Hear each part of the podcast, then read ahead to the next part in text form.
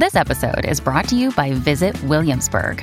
In Williamsburg, Virginia, there's never too much of a good thing. Whether you're a foodie, a golfer, a history buff, a shopaholic, an outdoor enthusiast, or a thrill seeker, you'll find what you came for here and more. So ask yourself, what is it you want? Discover Williamsburg and plan your trip at visitwilliamsburg.com. Carol, it's Mike. We're back! My celestial beings, I know it's been a hot minute, and honestly, I've missed, but good news is on October 1st, 2019, in the Mayan year of the Aquarian sun goddess Raja Tikalari, she will be released. That's right, season two shall be released. And what is season two about? Good question, Carol. Well, this season started with something I was honestly too nervous to even bring up in season one because I thought it was too much. Can you be?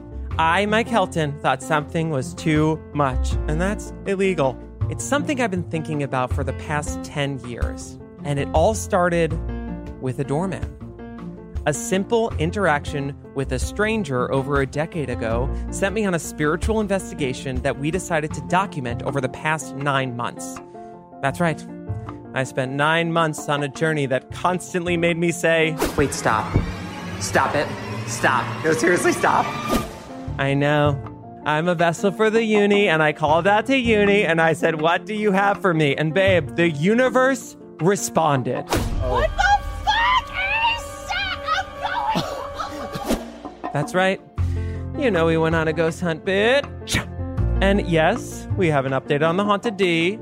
I say Haunted D, you might say Tilted D. I also probably say Haunted D. I hear like death and murder. And I may or may not have actually connected with my guardian angel. Hello? Hello? Patrick? So buckle up, subscribe, and re binge season one because you're definitely going to need all of your spirit guides. Season two drops October 1st. Goodbye.